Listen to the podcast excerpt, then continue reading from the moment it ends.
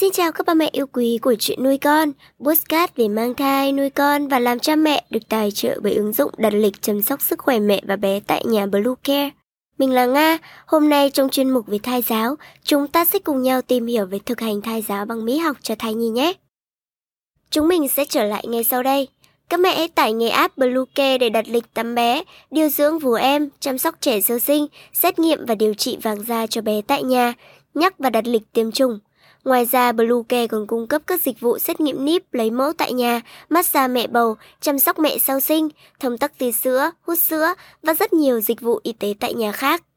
Truy cập website bluecare.vn hoặc hotline 24 trên 7 0985 76 8181 để được tư vấn cụ thể các mẹ nhé.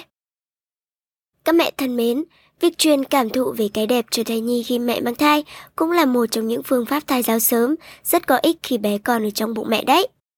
Cái đẹp trong cuộc sống luôn tiềm ẩn và đa diện ở nhiều nơi, đó cũng là một phần đam mê của con người. Tùy thuộc vào góc nhìn mà từ đó cái đẹp được cảm thụ có thể lay động tâm hồn của những ai đang chiêm ngưỡng nó. Dĩ nhiên khi mang thai, mẹ bầu cũng được các chuyên gia khuyến khích hãy xem, cảm nhận những gì tốt đẹp, mỹ miều trong cuộc sống và nó cũng có tác động không nhỏ tới thai kỳ đấy. Cùng tìm hiểu xem phương pháp thai giáo mỹ học là gì và mẹ làm cách nào để thực hành cùng em bé trong bụng nhé. Tìm hiểu về thai giáo mỹ học Thai giáo mỹ học là phương pháp thông qua cảm thụ của người mẹ về cái đẹp, để truyền cho thai nhi những cảm nhận ban đầu về cái đẹp, nhờ vào ý thức của não bộ. Con người chúng ta có thể nghe, nhìn, cảm nhận qua các giác quan về vẻ đẹp của thế giới xung quanh.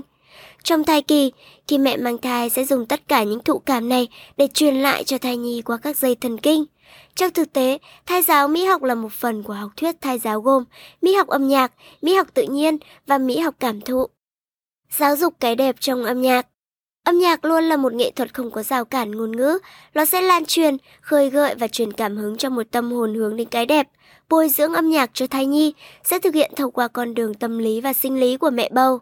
Đối với tâm lý, âm nhạc là tâm hồn mẹ thêm thoải mái, thư giãn, suy nghĩ tích cực hơn trong thai kỳ. Từ đó mẹ sẽ dễ dàng ổn định, duy trì được một trạng thái tâm lý tốt nhất. Những điều tốt đẹp này sẽ truyền lại cho thai nhi và bé của mẹ sẽ mau cảm thụ được thông qua hệ thống thần kinh. Ngoài ra, những bản nhạc du dương có thể tạo cho thai nhi một môi trường yên tĩnh để lắng nghe và cảm nhận thế giới bên ngoài. Về mặt sinh lý, những bản nhạc vui tai sẽ kích thích hệ thống thần kinh thực vật của người mẹ. Hệ thống thần kinh thực vật lại khống chế tuyến nội tiết, làm cho nó tiết ra nhiều kích thích tố. Nhờ vào tuần hoàn máu, những kích thích tố này sẽ tác động đến thai nhi, làm cho thành phần hóa học có trong máu của thai nhi thay đổi theo chiều hướng tích cực, có lợi cho sức khỏe của bé. Giáo dục cái đẹp trong tự nhiên ở những mẹ bầu mang thai có thói quen đi bộ, hít thở không khí trong lành, thưởng thức vẻ đẹp của thiên nhiên sẽ dễ dàng thúc đẩy sự phát triển hệ thần kinh và tế bào não của thai nhi. Bởi vì khi mẹ đi bộ, gần gũi thiên nhiên, không khí trong lành thoáng đãng sẽ mang lại lợi ích về sức khỏe thể chất lẫn tinh thần cho mẹ và làm cho sản sinh ra những chất có lợi cho sự phát triển của thai nhi. Đồng thời, việc làm này có thể khiến thai nhi cảm thụ cái đẹp từ người mẹ và trở nên yêu thích cái đẹp tự nhiên hơn. Ngoài ra vào những dịp cuối tuần, người bố nên bớt chút thời gian đồng hành cùng mẹ trong những hoạt động ngoài trời như dạo mát, ngắm cảnh, đưa mẹ đi bơi lội, vân vân để thể hiện tình yêu, sự quan tâm cũng như tạo thêm niềm vui, hạnh phúc cho mẹ trong giai đoạn bầu bí nhé. Giáo dục khả năng cảm thụ cái đẹp cho thai nhi. Người mẹ đẹp khiến con cũng đẹp hơn.